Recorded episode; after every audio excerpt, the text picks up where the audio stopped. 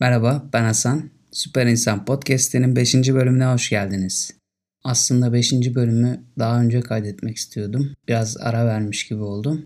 İş yoğunluğumdan kaynaklandı bu. O yüzden affınıza sığınarak başlıyorum. Bu bölümde iş rutinini işleyeceğiz. Dördüncü bölümde de bahsetmiştim. Uyku rutini bölümüne başlarken basit bir hesap yapmıştım hatırlarsanız.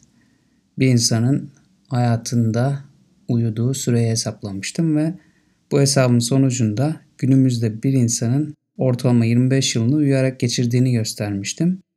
Şimdi iş hayatına bakalım. Acaba ortalama olarak bir insan iş hayatında kaç yılını harcıyor? Konu iş hayatına gelince yine hiç azımsanamayacak sayılar elde ediyoruz. Ülkemizi göz önüne alırsak 23 ile 65 yaşlar arasında günde 9 saat yani haftada 45 saat çalışan beyaz yakalıyı düşünelim. Hafta sonları çalışmadığını varsayıyoruz. Böyle bir kişi ömrünün 11-12 yılını iş yerinde geçirmiş oluyor. Buna işe gelirken harcadığı ulaşım süresi, hafta sonu çalışmalar, evden çalışmalar ve fazla mesailer dahil değil. Bunları da eklersek 13 ila 16 yıl ediyor. Bu süreyi en etkili şekilde kullanarak kendine mükemmel bir kariyer inşa edebilirsin ya da çalışır, maaşını alırsın ve yetinmeyi öğrenirsin. Çoğu çalışan için en önemli parametre kaç saat çalıştığıdır. Üstelik yöneticilerin de ilk baktığı husus maalesef bu. Bu yüzdendir ki pek çok iş yerinde fazla mesai takdir görürken pratik, kıvrak zekalı ve becerikli kişiler sürekli meşgul görüntüsü vermedikleri için kaytaran kişiler olarak nitelendiriliyorlar. Oysa ne kadar çalıştığımızdan daha önemlisi nasıl çalıştığımızdır. Yaptığımız işlerin bölümümüzün ve şirketimizin iş sonuçlarına etkisidir. Bu nokta çok önemli bir nokta. Birisinin nasıl çalıştığını, yani çalışma alışkanlıklarını belirleyen unsurları ben 5'e ayırıyorum. Bunlardan ilki şirket kültürü, ikincisi çalışma biçimi, üçüncüsü zararlılardan arınma, dördüncüsü saatleri değil dakikaları yaşama, beşincisi de hedefler. Bu bölümde şirket kültürünü işleyeceğim. Gayet önemli bir konu. Şirket sahipleri, şirketlerde yönetim kademelerinde yer alanlar ve daha iyi bir şirket kültürüne sahip olmak isteyen çalışanlar buraları iyi dinlesinler. Şimdi şirket kültürü nedir? Benim tanımım şu şekilde. Şirket kültürü yıllar içinde oluşan, çalışanların da katkısı olan ancak büyük ölçüde patronlar ve yukarıdan aşağıya doğru yöneticilerin genel hatlarını çizdiği yazılı ve yazılı olmayan kurallar ile algılar bütünü. İyi bir şirket kültürü çalışanların da iş rutinlerini oluşturmasına olanak sağlar. Kurumsal dediğimiz iş yerlerinde e, bir takım aylık, çeyreklik, yıllık sayısal hedefler vardır bilirsiniz. Çalışanların sayısal hedeflerine ulaşmadaki başarılarına, iş bitiriciliklerine, davranış biçimlerine, yaratıcılıklarına ve en önemlisi verimliliklerine değer vermede bir şirket kültürüdür. Az evvel bahsettiğim gibi sadece çalıştığı süre önemsemede yine bir şirket kültürüdür. Burada ben biraz deneyimlerimden bahsetmek istiyorum. Daha önce söylediğim gibi ben bir makine mühendisiyim. Dört farklı fabrikada çalıştım şimdiye kadar. Çalıştığım fabrikalardan birinde de durum çalışanların iş yerinde geçirdiği süreyi önemseme şeklindeydi. Çalışanların fabrikada geçirdikleri süre hatta bu neredeyse tek göstergeydi. İşlerimi hızlı ve düzenli bir şekilde tamamlayıp paydos saatinde iş yeri servisine yönelmem insanlarda rahatsızlık yaratıyordu. Üstüne üstlük gün boyu çay sigara içip daha sonra mesaiye kalanlar ve bu kişilerin fazla mesaide geçirdikleri 2-3 saat şirkette kutsal olarak görülüyordu. Yine böyle bir günde paydos saati geldiğinde ben işlerimi tamamlamıştım ve masamı topluyordum. Üretim müdürü beni yanına çağırdı ve nereye gittiğimi sordu. Ben eve gittiğimi söylediğimde bunun yanlış olduğunu, diğer mühendislere kötü örnek olduğumu ve onların da beni görüp fazla mesai yapmaktan kaçınacaklarını söyledi. Benim bayağı garibime gitmişti çünkü daha önce çalıştığım iş yerinde böyle bir şey yoktu. İçimden acı kahkahalar yükseldi o anda. Ama ben serin kanlığımı korudum. İndir o elini falan demedim yani. Günlük işlerimi tamamladığımı, planlı işlerimde de takvimimin ilerisinde olduğumu acil bir durum olduğunda telefonumun açık olduğunu ve beni aradıklarında gelmem gerekiyorsa da geleceğimi ilettim. O andaki yüz ifadesinden cevabımı beğenmediğini anladım ama haklı olduğumu bal gibi bildiği için bir şey de diyemedi ve ben yine bildiğimi okudum, evimin yolunu tuttum. Peki bu üretim müdürü neden böyle yaptı? Çünkü bu üretim müdürü böyle yetişmişti. Ona da anlamsız yere çokça fazla mesai yaptırmışlardı ve şimdi karar veren oydu. Ne gördüyse, ne yaşadıysa onun doğrusu oydu. O da şu an bunları uyguluyordu. Çünkü başka türlüsünü bilmiyordu. Başka bir firma görmemişti. Başka şirketlere benchmark yapmaya gitmemişti. İşin acı yanı hiç kitap okuduğunu, bir şeyler okuduğunu da görmedim. Ne rahatlıkla derin bilgiler edinebileceği başka şirketler ve verimlilikle ilgili kitapları okuyordu ne de görülmemiş bir hızla değişen dünyayı. Bu fabrika onların çiftliği olmuştu artık ve altlarında çalışanlar sadece süt veren inekler gibi. Bu onların bakış açısıydı gerçekten. Bu fabrikada çoğu ODTÜ mezunu çokça genç mühendis vardı. Hemen hepsinin ilk iş yeri burasıydı. Onlar için de başka bir iş yeri, başka bir çalışma kültürü yoktu ve her gördükleri onlar için doğru olandı. Bu mühendislerden bir tanesi özellikle dikkatimi çekiyordu. Adına Veli diyelim.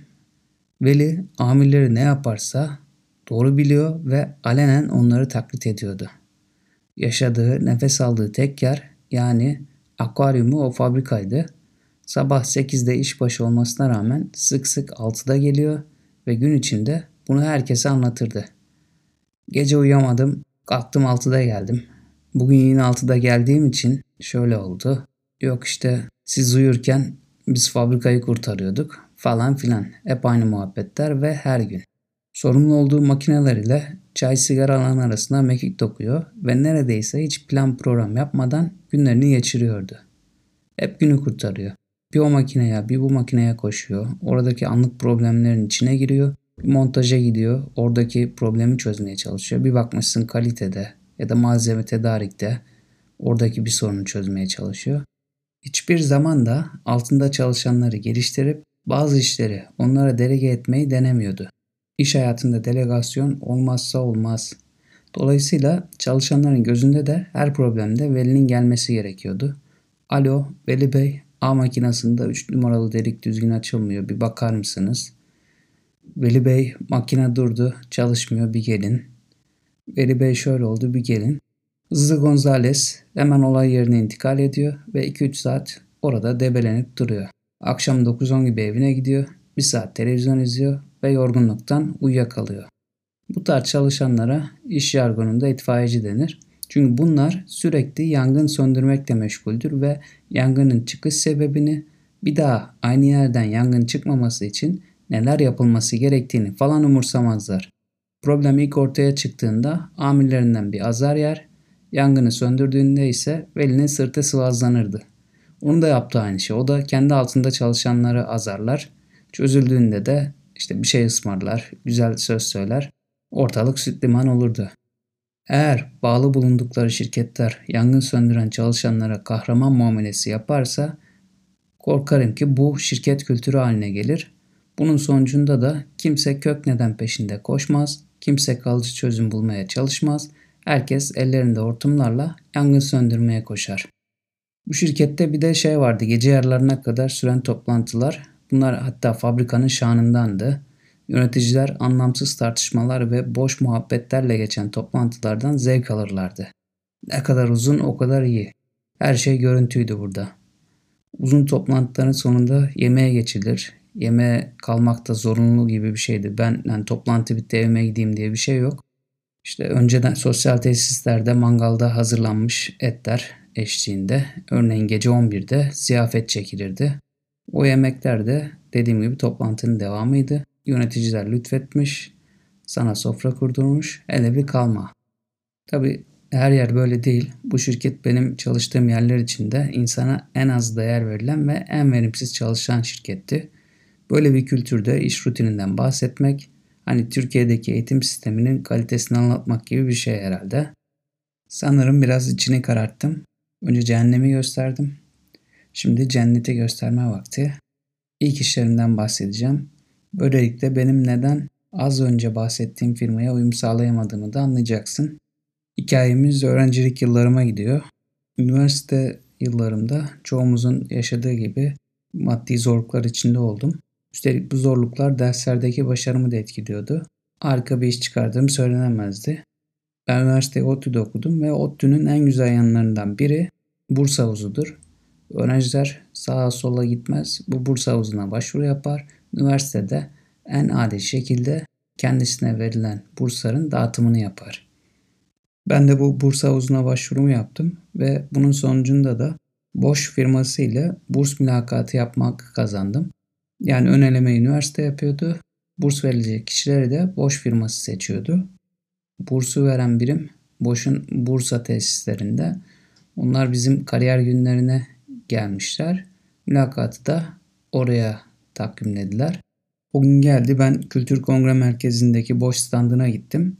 Orada hayatımda önemli değişikliklere neden olan benim için e, önemli kişilerden birisi olan Volkan Bey ile tanıştım. O güler yüzüyle ve her zamanki pozitif yaklaşımıyla beni ilgili kişilere yönlendirdi.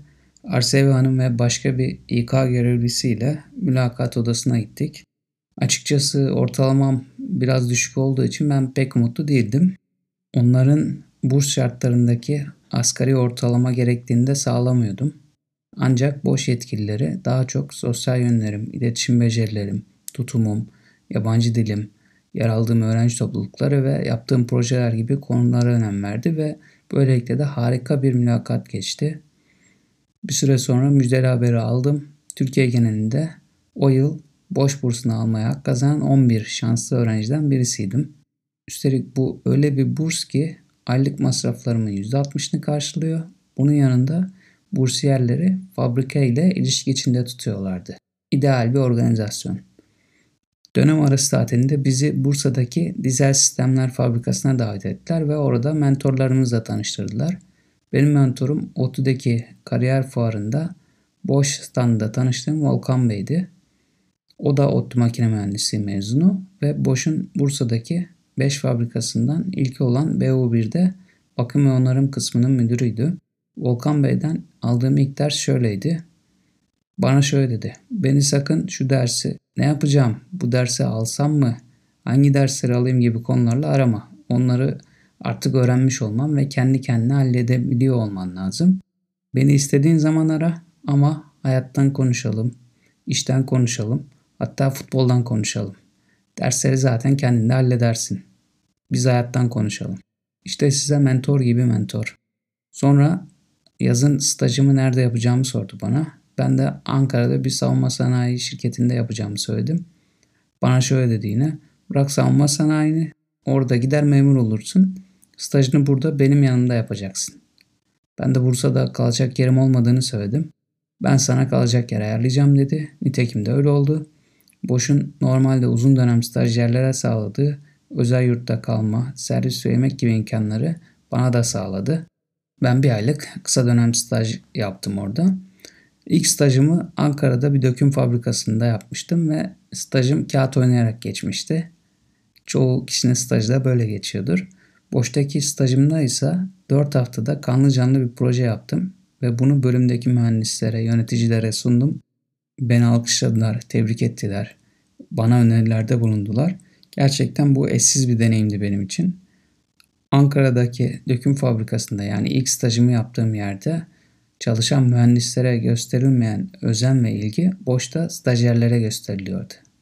İşte firma kültürü bu.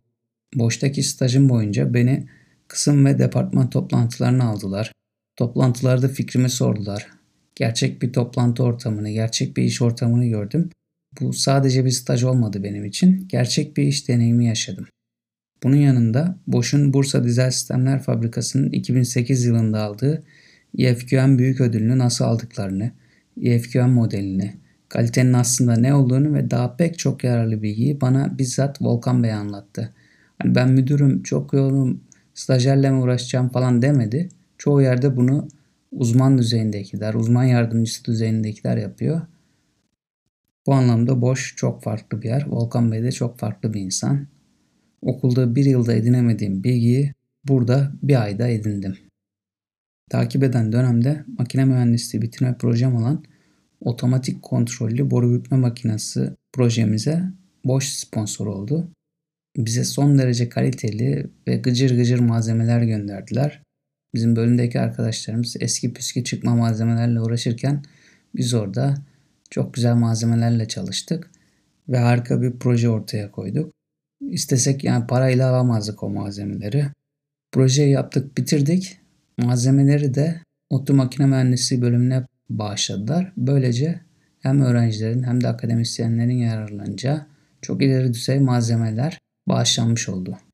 Sonrasında kısa bir dönem yarı zamanlı iş deneyimim oldu boşta.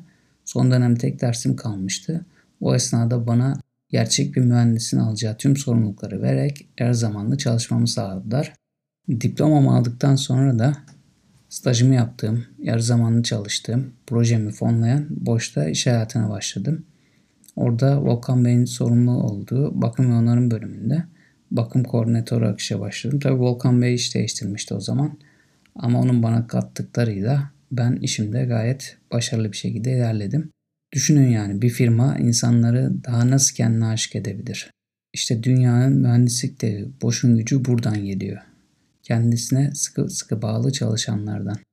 Orada geçirdiğim sürede Boş'un iş kültürünün sıkı bir taraftarı ve uygulayıcısı oldum. Herkesin birbirine yardım ettiği, insanlar üzerine değil süreçler üzerine kurulu, süreçlerin ve sorumlulukların net olarak tanımlandığı tıkır tıkır işleyen sonuç odaklı bir sistemden bahsediyorum. Örneğin boşta yöneticiler çalışanlarına yeni bir proje atacakları zaman proje çıktısı olarak ne beklendiğini, bu işin ne zaman bitirilmesi gerektiğini söyler ve çalışandan nelere ihtiyaç duyduğunu öğrenmek ister. Mutlaka her istediğiniz oluyor diye bir şey yok. Yani her kaynağı sağlayamazlar. Nihayetinde kaynaklar sınırlı. Ancak bir pazarlık ile işi gereken sürede istenildiği şekilde bitirmenizi sağlayacak kaynakları alırsınız. Pek çok iş yerinde ise sadece bunu yap komutu gelir ve çalışana herhangi bir destek sağlanmaz. Boşta sizi an be an izlemezler. İşlerinizi üretken bir şekilde halledin. Onlar için yeterli. Hedefler çoğu zaman zorlayıcıdır ancak böylesine verimlilik odaklı bir iş yerinde zorlansanız dahi işi bitirmeyi öğrenirsiniz. Güzel bir iş becerdiğinizde de bunun mükafatını hem sözlü hem de maddi olarak alırsınız. Başarılı işlerimden sonra birkaç kez çeyrek altın, tam altın gibi ödüllendirmeleri aldığımı biliyorum. Maddi kısmı pastanın üzerindeki çilek tabii ama iş sonunda teşekkür ve sırtının sıvazlanması size ayrı bir mutluluk verir. Üstelik bu en tepeden en aşağıya kadar tüm kademelerde uygulanan bir şey. Başkasının yaptığı işin üzerine yatma, üst kademeyi ödüllendirip emek sahiplerini es geçme, başarıları görmezden gelme gibi davranışların boşta yeri yok. Boş'un çalışanlar için tasarladığı eğitim sistemini anlatayım biraz da. Burada öyle bir eğitim sistemi vardır ki çalışanlar işlerini yetiştirdikleri sürece diledikleri eğitimlere eğitim portalı üzerinden kayıt yaptırarak katılabiliyorlar. Yani müdürlerin lütfettiği şekilde eğitim dağılımı yapılmıyor. Çalışanlar eğitim planlarını da kendileri yapıyorlar. Bu da iş hayatının bir parçası olarak görülüyor. 365 günün en az 250'sinde mutlaka eğitim vardır boşta. Ayrıca tesis dışında da hatta yurt dışında sık sık eğitimler olur. Şayet bir eğitimi almanız şirket için eğitimin maliyetinden daha üstün faydalar getirecekse o eğitim uzayda dahi olsa boş sizi gönderir. Hem çalışırken hem de eğitimler sayesinde herhangi bir şey öğrenmediğiniz bir gün olmaz. Sanki bir fabrikadan değil de ileri düzeydeki bir okuldan bahsediyoruz değil mi?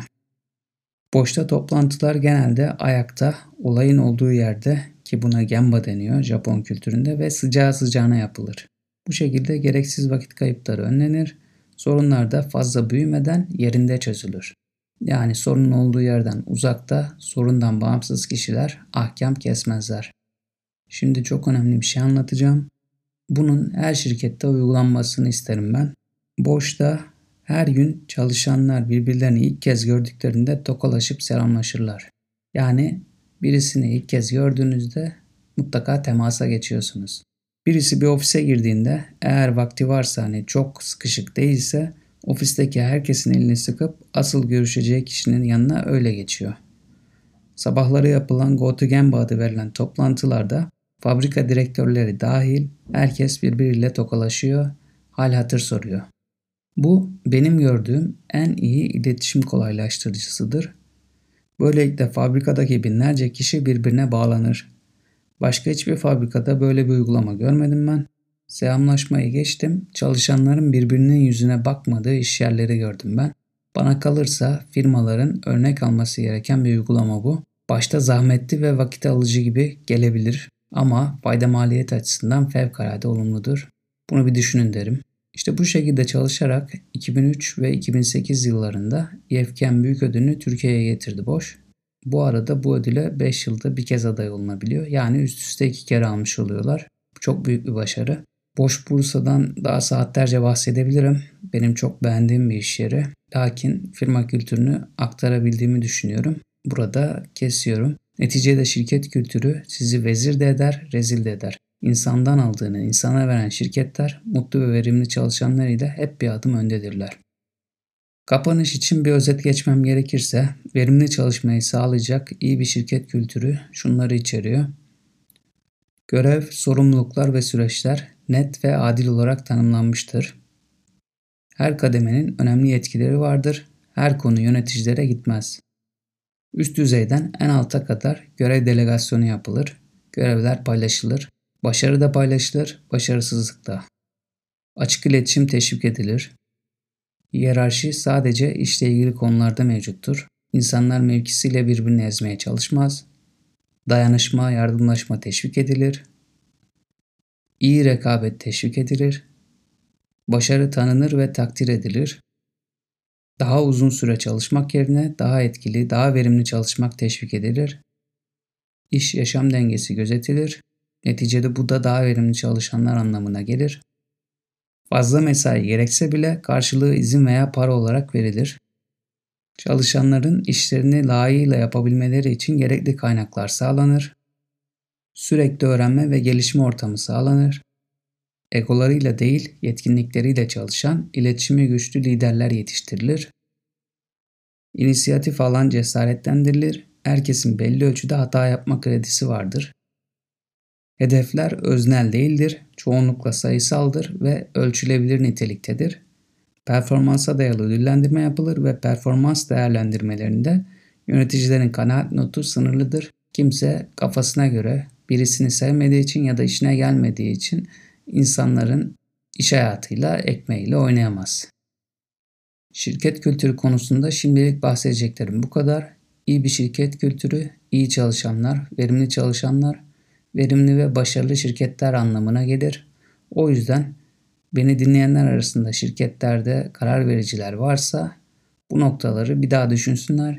Kendilerine alabilecekleri şeyler olabilir. Onları alıp uygulamaya koysunlar. Son zamanlarda sıkça paylaşılan bir söz var. Tam metin olarak veremeyebilirim. Aklımda kaldığı kadarıyla söyleyeyim. Hatta kimi söylediğini de hatırlamıyorum. Ama şöyle diyor. Sizin için birinci öncelik müşteriler değildir çalışanlardır. Çünkü mutlu çalışanlar mutlu müşterileri size getireceklerdir. Dediğim gibi birebir aynı olmayabilir ama ana fikir buydu. Yavaş yavaş bu bölümün sonuna geliyoruz. Bir sonraki bölümde iş rutininin bir başka unsuru olan kişinin çalışma biçimine odaklanacağız. Burada da çok değerli bilgiler, çok değerli paylaşımlar olacak. Dinlemenizi tavsiye ederim. Bu arada kapatmadan bir duyuru yapacağım. Girişimci Muhabbeti podcast'ini bilirsiniz. Türkiye'de en çok dinlenen ve en nitelikli podcastlerden birisi. Ben de takip ediyorum. Gümlet Medya hazırlıyor. Onların ön ayak olduğu ve Power FM'le ortaklaşa düzenledikleri bir podcast festivali olacak İstanbul Altunizade'de. Power FM'in binasında olacak sanırsam. 8 Aralık'ta Power FM'in sayfasından kayıt yaptırabilirsiniz. Güzel bir gün olacağı benziyor. Ben de kayıt yaptırıyorum. Bir aksilik olmazsa ben de orada olacağım. Gelmek isteyenlerle tanışırız orada da. Bir bölümün daha sonuna geldik. Beni dinlediğiniz için teşekkür ederim. Bir sonraki bölümde görüşmek üzere. Hoşçakalın.